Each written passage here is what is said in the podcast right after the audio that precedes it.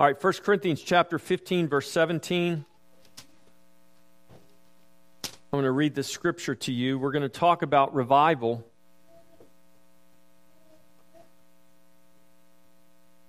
But I want to start our talk about revival or continue our talk about revival. We talked about it last week. I want to read this scripture to you 1 Corinthians 15, verse 17. And if Christ is not risen, your faith is futile. You are still in your sins. So, Paul is writing about the resurrection. There is no resurrection if Christ has not risen. Your faith has no meaning, and you are still in your sins.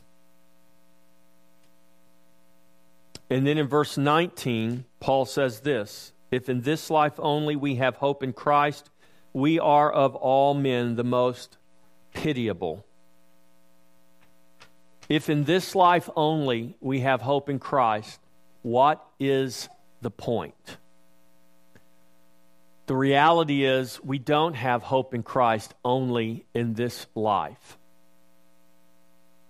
There is something beyond this life, there is something beyond this age.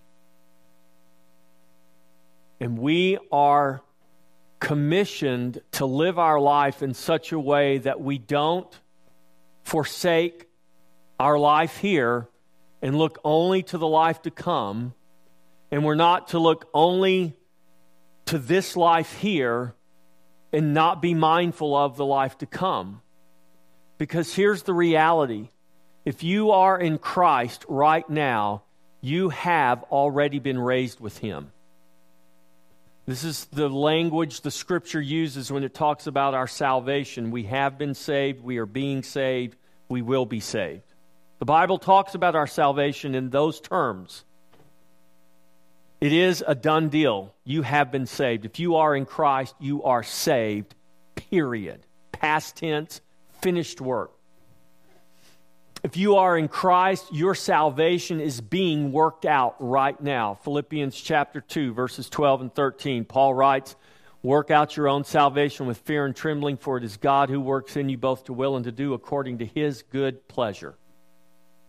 He's not telling you to get yourself saved, to work yourself to salvation. He's saying you are already saved. It's a finished work. Now let that salvation work that salvation, work that life of Christ out of you.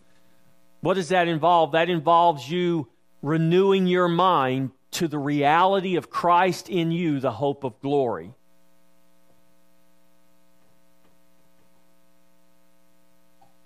It's the it's the process of you deciding that you will no longer be conformed to this world, but you will be transformed. How? By the renewing of your mind, that you may prove what is that good and acceptable and perfect will of God. Romans chapter 12, verse 2. If there is no resurrection, you can't do that. If there is no resurrection, all of this is meaningless. But there is a resurrection. Christ is written, risen, and your faith is not futile. Your faith is meaningful. And we should live meaningful lives by faith. Colossians 2:10 Paul writes, "You are complete in him." So if we have been raised up in Christ, we are complete in him. Look at these little babies. Do you know these little babies here are complete human beings? They are complete. They're not going to hit age 10 and then get their right foot. They're not going to hit age 13 and then get their left hand. No, they're complete. Are they mature? Are they finished growing? Are they grown up? No, they're not grown up, but they're complete. So when we read the scripture, when we read Paul's letters, for instance, in the Ephesians, in his letter to the Ephesians, he talks about growing up, leaving childhood and going on to maturity. We look at our babies and we say, they're complete. They're complete human beings. They were complete human beings in the womb. They were complete human beings when they were born. This is why we pray constantly God end abortion, because an abortion ends a complete human being's life. But when they're born, they're not grown up, right? When we're born again, we are complete in Christ, but we're not grown up. When we're born again, we are complete in Him, but we are to grow up to maturity. Paul, in his letter to the Ephesians, says we're to grow to the fullness of the stature of the measure of Christ. So we're complete in Him, but our redemption is not complete. How? Well, it is and it isn't. Our redemption is not complete until our body is complete. We have been completely redeemed, but we still live in these bodies. So, resurrection, this is the hope of resurrection. How do I know this body will be redeemed one day? Because I have been redeemed. I have been redeemed. Philippians 1 6, he who has begun a good work and you will complete it until the, G, until the day of Jesus Christ. That's a promise. It doesn't say he who has begun a good work and you may complete it if he feels like it. He may complete it if you don't mess it up. No, it says he will complete it even until the day of Jesus Christ. That's a promise from God. That completion involves the resurrection of our body. Why did Jesus say, Don't fear death? Don't fear those who have power to kill your body, but fear him who has power over your soul, both to cast it into hell or to give it eternal life in his presence. We don't fear physical death because physical death is not an end. Physical death for the believer is simply a transition. We don't like death. We have people in our congregation dealing with death right now, battling sickness and disease that could potentially take their physical life. But sickness and disease cannot take your eternal life. And that's why Jesus said, Don't fear physical death. Jesus has conquered death. This is the hope of resurrection. Now, I'm not really talking to you about resurrection, I'm talking to you about revival. But if there is no resurrection, then there's no point in talking about revival. Because what are we being revived to? What's the point of revival? So the resurrection gives us a hope that is sure. It's not only a hope that will not, it is a hope that cannot disappoint. Let's go to Romans. Hold your place. Uh, well, let's turn over to Romans, and then we're going to go to another place after that. Romans chapter 8. Romans chapter 8, verse 18. Let me read a few verses here to you. Let me read verses 18 through 24. Romans 8 18. Paul is writing here For I consider that the suffering of this present time, the sufferings of this present time are not worthy to be compared with the glory which shall be revealed in us. I, I, want you to be real careful in how you see this. It's not just the glory that will be revealed to us, it's the glory that will be revealed in us. The sufferings of this present time are not worthy to be compared with the glory which shall be revealed in us. For the earnest expectation of the creation eagerly waits for the revealing of the sons of God. That's us. For the creation was subjected to futility, not willingly, but because of him who subjected it in hope. God subjected the creation to the curse not in futility, but in hope. Because when God subjected the creation to the curse, God knew what the cure would be. Jesus is the Lamb of God slain before the foundation of the world. Before the material universe came into being, God already knew what the curse would be, and he already knew what the cure would be. So when he subjected the creation to the curse, it was not in futility, but it was in hope. And who is our hope? Our hope is Christ. Who is Christ? He is the resurrection and the life. Martha said, Jesus, if you'd have just been here four days sooner, you could have healed our brother and he wouldn't have died. But now he's been in the tomb for four days and he stinketh. Jesus says, Martha, do you believe? Yes, I believe. Jesus said, I am the resurrection and the life. He who believes in me, though he die, shall live. Do you believe, Martha? Jesus is our hope because he is the resurrection and the life.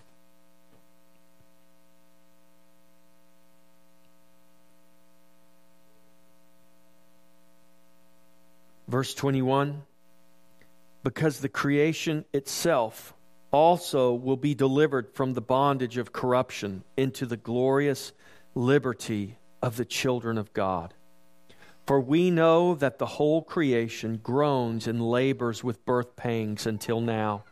Not only that, but we also who have the first fruits of the Spirit, even we ourselves groan within ourselves, eagerly waiting for the adoption, the redemption of our body. For we were saved in this hope, but hope that is seen is not hope. For why does one still hope for what he sees? For we were saved in this hope. This body will be redeemed one day. The body of our loved ones laying in hospital beds, racked with disease, will be redeemed one day. Healing is not a question of if, healing is only a question of when. It's not even a question of how. Because God raised Lazarus from the dead, and we say, well, Lazarus, he raised him from the dead. Yeah, but Lazarus died again. The healing that Jesus bought for us was that we will live, and though we die, we will live forever that death doesn't rob us of life, death only delivers us to the one who is our hope. I love what John MacArthur said. John MacArthur says that death is nothing more than a servant that takes us by the hand and takes us to Jesus. That's all death can do for the believer. That's why, if you have faith in Christ, you should not fear death.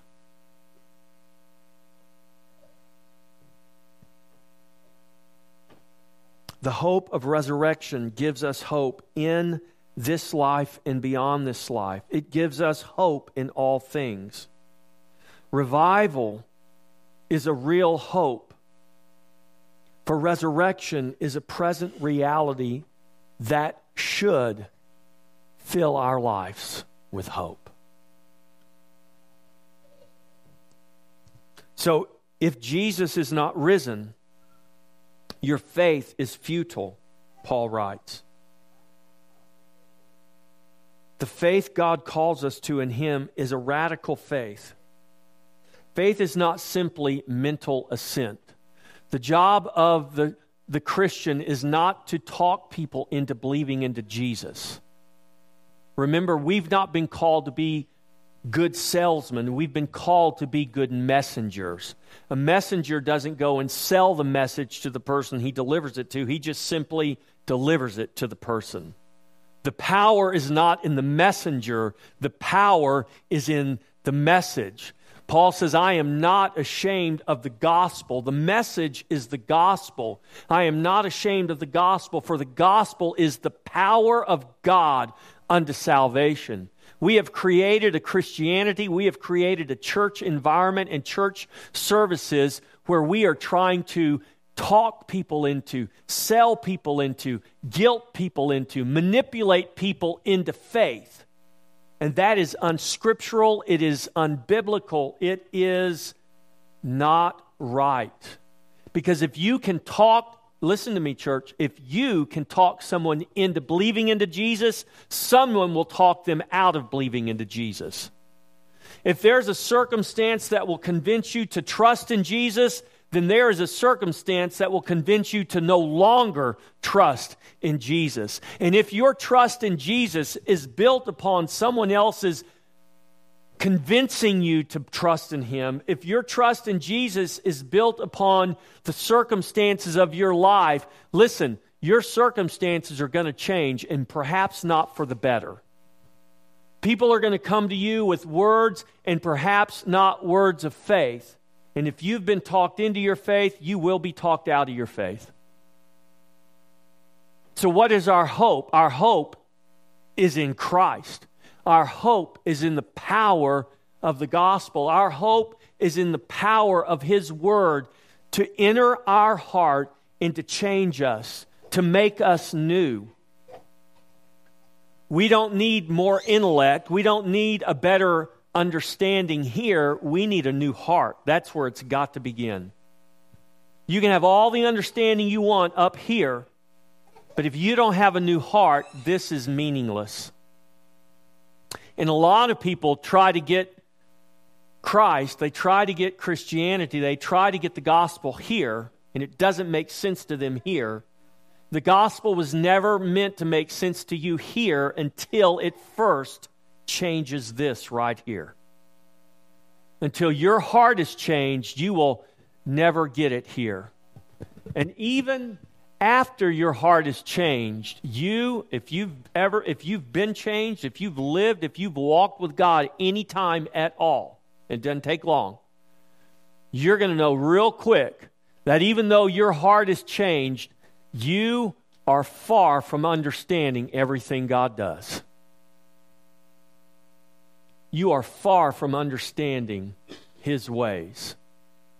But if you trust His word, if you trust who He has declared Himself to be, though you may not understand His ways, we absolutely know He is good. You might not understand his plan and purpose, but here's what he tells us for certain in his word He works all things according to his plan and his purpose. And at the end of everything, he does all things for his glory. You've no doubt heard the, the, the metaphor of the, the tapestry where you, if, if you ever guys ever had a Persian rug, you've seen a Persian rug? Turn a Persian rug over on its uh, and you look at the back of it, it, it is not very beautiful. It's kind of ugly, as a matter of fact. But when you flip that rug over and you look at the front of it, you see the beauty. This is the reality of our life right now. This is why we have hope in the resurrection. Because what the resurrection is going to do one day, we're going to see him face to face. We're going to put off immortality. We're going to put off corruption and we're going to put on immortality. We're going to put on incorruption. We're going to leave the the curse of this world. It's going to be taken away, and it's going to be like God flipping the tapestry over, and all of those things that seemed so ugly that didn't make any sense to us, and we couldn't see any pattern, any purpose in anything that, that we were experiencing or seeing. God's going to flip that around, and we're going to see the beauty and the glory of all that He has done in all, listen to me, church, in all things in our life. In all things even the things that did not make sense to you in the moment. You will see the beauty and the glory of those things one day in Jesus Christ. This is the faith we're called to. This is why the Bible says we walk by faith and not by sight. If we spend all day looking at the backside from this side of the veil, and we convince ourselves that this is all there is, we'll never believe that there's another side, that there is a greater glory. We'll never believe what Paul says that the that the sufferings of this world cannot be compared to the glory that God is working in his children through all things. So the faith God calls us to in him is a radical faith.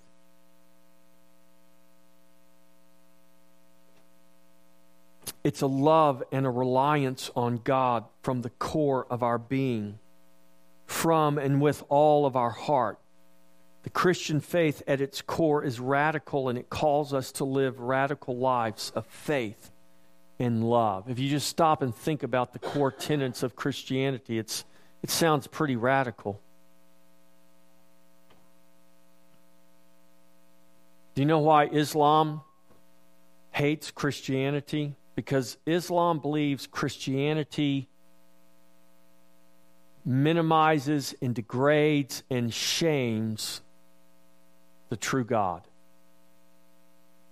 Because in Islam's eyes, for God to become a man is shameful, it's weak.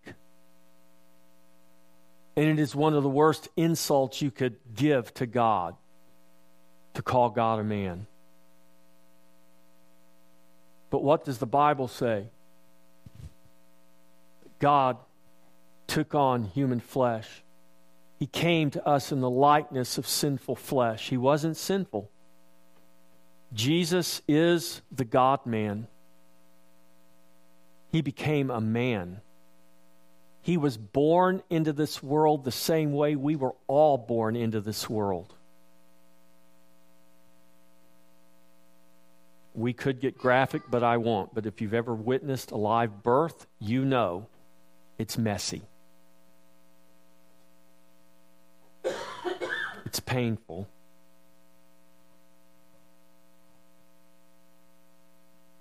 That's how the Son of God came into this world. He didn't get a pass, He didn't take a pass. He didn't say, Oh, that birth canal's a little messy for me. You know, after all, I am the Son of God. I surely can be born into the world a different way, a less messy way.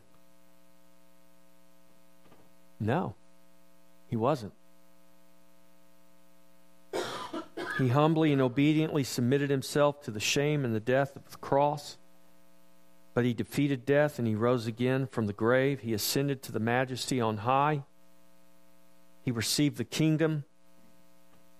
He has redeemed us and renewed us by his life, by his death, by his resurrection, and by his rule. Here's what the Bible teaches that every disciple is to be a disciple maker that every disciple is called to preach and to live the gospel, to be and to make disciples of all peoples, and so manifest the life and the fruit of God's Spirit that dwells within us by grace through faith. This is the radical faith that we are called to live out. It's not a convenient faith. Faith is not convenient. Have you ever noticed that? Faith is not convenient. If it was, it wouldn't be faith. Faith is not based on everything we can see and touch and handle. If it, if it was, it wouldn't be faith. You wonder why God does things the way he does? Hebrews 11:6 Without faith it is impossible to please God. God has ordered the world and he has ordered our relationship with him in such a way that we must be people of faith. And He will not allow us to walk through this world apart from faith, without faith. If He does, you're in sad shape. That means God has chosen to leave you alone, and you don't want God to leave you alone. Let me read a scripture to you. It's not, it's, Psalm 11. Psalm 11, verse 5. I want you to hear me well. Hear what the scripture is saying here. Hear the word of the Lord. Psalm 11, 5. The Lord tests the righteous, but the wicked and the one who loves violence, his soul hates. The Lord tests the righteous, but his soul hates the wicked.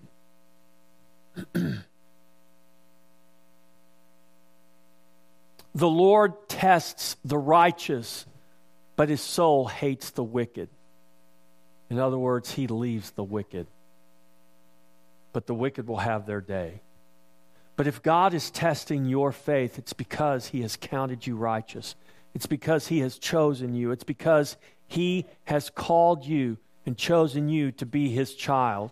And just like a good father doesn't leave their children to themselves, a good God doesn't leave his children to themselves, but he tests the righteous. Don't pity those who have been tested by God. Pity those that God has chosen to leave alone in this world. They have their riches, they have the life they want, they have it to perfection. And here we are as believers, and we look to people like that and we say, Man, I wish I had a life like that. Really, do you? Do you really want to have a life like that? Maybe you don't. Because when it's all said and done, the Bible says that our life is like a vapor that passes before our eyes. As long as you can imagine living on this earth, it is nothing compared to eternity. And there will be a lot of people who have gone through this life having everything they want, believing that they are blessed beyond measure because they've had just the life they wanted. And God has, in essence, left them alone.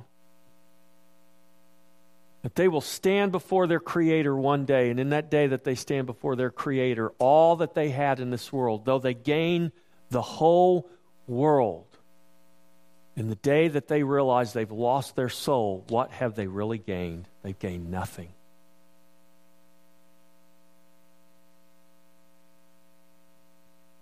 But God tests the righteous. This is the walk of faith God's called us to. It's the life God's called us to, not to despise the test, but to be thankful, to embrace the test, because it means that God loves you. It means that God has a plan and a purpose in what He is doing in and through your life. That in the midst of the test, in the midst of the struggle, we look to Him, we lean on Him, we see Him as our only hope. I always tell people you do everything you can in the natural, gain the wisdom of God, use the wisdom of God, do all you can in the natural, but when it's all said and done, it's not going to be by natural means that we're going to overcome. It's going to be by faith and the power of God that we will overcome.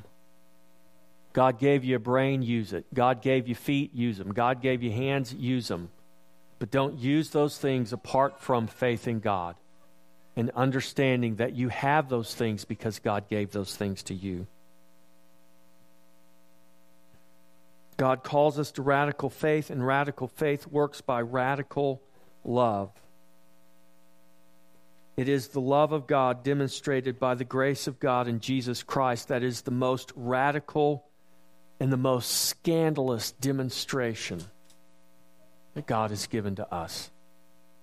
We are saved by grace alone, through faith alone. It is not by our works, but God has called us to work.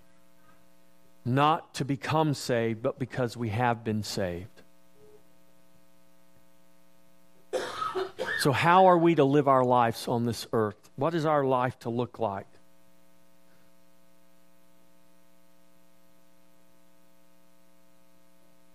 Would you agree with me if I said that America needs revival?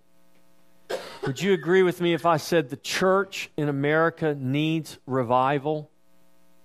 Revival is not going to come to America until revival comes to the church. Revival is not going to come to the church until revival comes to you and to me. We will never experience true revival until we experience the truth of our sin. God hates sin. Do you know how much God hated sin? Do you know how much God hates sin? He hates it so much that he gave his only son to overcome it. Parents, I want to ask you how many of you would give your only child, how many of you would give the life of your only child to die for people that hate you? That do not appreciate you, that do not care anything about you, there's not anyone that I know of or can imagine that would do that. But that is exactly what God did. And we live in a day and a time when the church is calling those things God clearly calls evil, we call them now good. We say what was a sin in the old is no longer a sin in the new. We're more fearful of men than we are of God. And we minimize sin and sinfulness to the point that it's meaningless. And when sin becomes meaningless and when we minimize sin, we minimize what Jesus did and we make meaningless what Jesus did in coming to die because of sin. We will never have revival until we get a picture of, until we begin to understand how much God despises sin. When we love what God hates, we are fundamentally opposed to Him and set on a course of destruction. Watch the news, read the newspaper, listen to the chatter. We live in a nation that has come to a place where we love what God hates. And we are actively working to put pressure on people to come around to that way of thinking. And the sad thing is, the church is buying into it.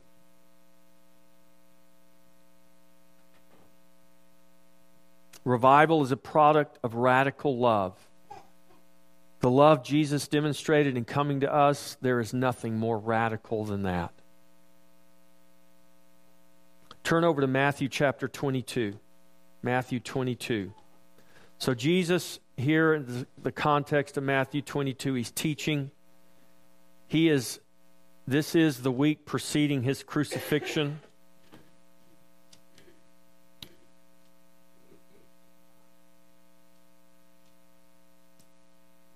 He's already made his way into Jerusalem.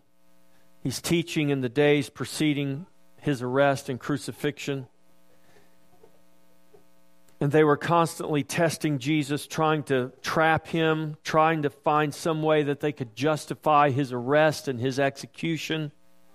Because by this time, the religious establishment of Jesus' day recognized Jesus for exactly who he was. He was a radical in every sense of the word, according to their definition. But he was exactly who God ordained him to be and called him to be as he walked this earth the sinless Lamb of God. He came to live a life that you and I cannot live. He came to keep a law that you and I cannot keep. He came to die a death that you and I could not die. And in Matthew 22 36, they test Jesus. They come to him Verse 36 Teacher, which is the great commandment of the law? And Jesus said to him, You shall love the Lord your God with all your heart, with all your soul, with all your mind. This is the first and great commandment. And the second is like it you shall love your neighbor as yourself. On these two commandments hang all the law and the prophets. Hold your place there. Let me read to you from Deuteronomy chapter 30 verse 6. Deuteronomy chapter 30 is where Moses presents to the children of Israel the blessings and the curse. These are the chapters of Deuteronomy. And then when Moses presents the blessing and the curse in chapter 30, he says, Now, this is what's going to happen if you violate these things. I just want to read to you verse 6. Deuteronomy 30, verse 6 And the Lord your God will circumcise your heart and the heart of your descendants. Look at this to love the Lord your God with all your heart and with all your soul, that you may live. The Lord your God will circumcise your heart and the heart of your descendants. He didn't say you will, he said God would circumcise your heart. This is the promise Jeremiah gives to the children of Israel that there is coming a new covenant, there's coming a new day when God will not just give you his commandments written on tablets of stone, but he will engrave them upon your heart. That is the day we live in, church. Jesus says the greatest commandment is to love the Lord your God with all your heart, with all your soul, with all your strength. This is the first and the greatest commandment. Jesus calls loving God with all your heart the greatest commandment. I want to ask you, what does it mean to love God with all your heart? Have you ever thought about that? Maybe a more important question is to ask yourself Do I love God with all my heart? I can't answer the question for you, but I'll answer the question for myself, okay? And the answer for me is no, I don't. But I want to. But every day I'm reminded of how I fail in loving God with all of my heart. And every day that I fail to love God with all of my heart, I realize that the only hope that I have is the grace of God. That in spite of the fact that I want to love God with all my heart, I, I, I don't do it. But God is there in His grace to save me from myself because I can't do what God has commanded me to do. I can't. The best I can do is to put my trust in the one who can do what I cannot do. And when I fail to love God with all my heart, I realize that in whatever it is that I'm loving more than God, it's sin. That there are things that I love more than God, those things are sin. It doesn't matter if it's Rocky Road ice cream or pornography or alcohol or drugs or violence or whatever it is. The world is filled with these things, and we see the horrendous things and we say, Well, I don't love that. Oh, no, I don't, I don't love pornography. I don't love violence. I don't love that. But what do you love? Do you love your work? Do you love your playtime? Do you love, what do you love? What defines your life? Where does your mind go in those times when you don't have anything pressing for it to be fixed on? I know it's kind of hard to live in that kind of world. Now it seems like there's something always competing with our thoughts. But in those times, when it's just you and God, and you don't have anything pressing on you, are you aware that God is there? Where, where does your mind go? What do you dwell on? When you're not having to work, what is it that you want to do? What is it that you want to think about? What is it that you obsess over? If I can use that word. See, to love God with all your heart is for God to be the very object of your affection, of your love.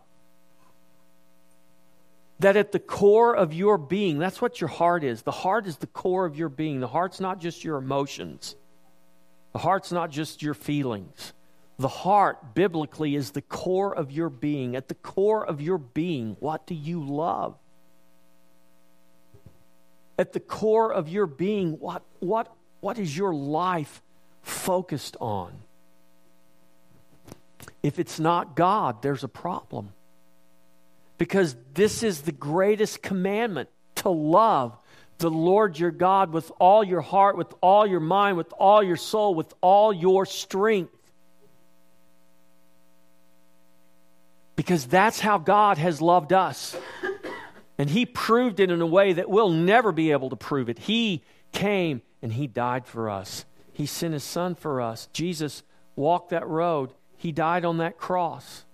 Not while you were begging him to die, but while you were actively opposing him and could care less whether he died.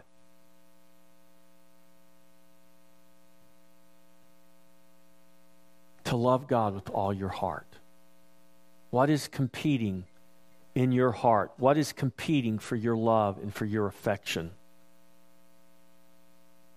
I'm going to leave you with that question today, and we're going to pick this up next week, and we're going to keep talking about revival.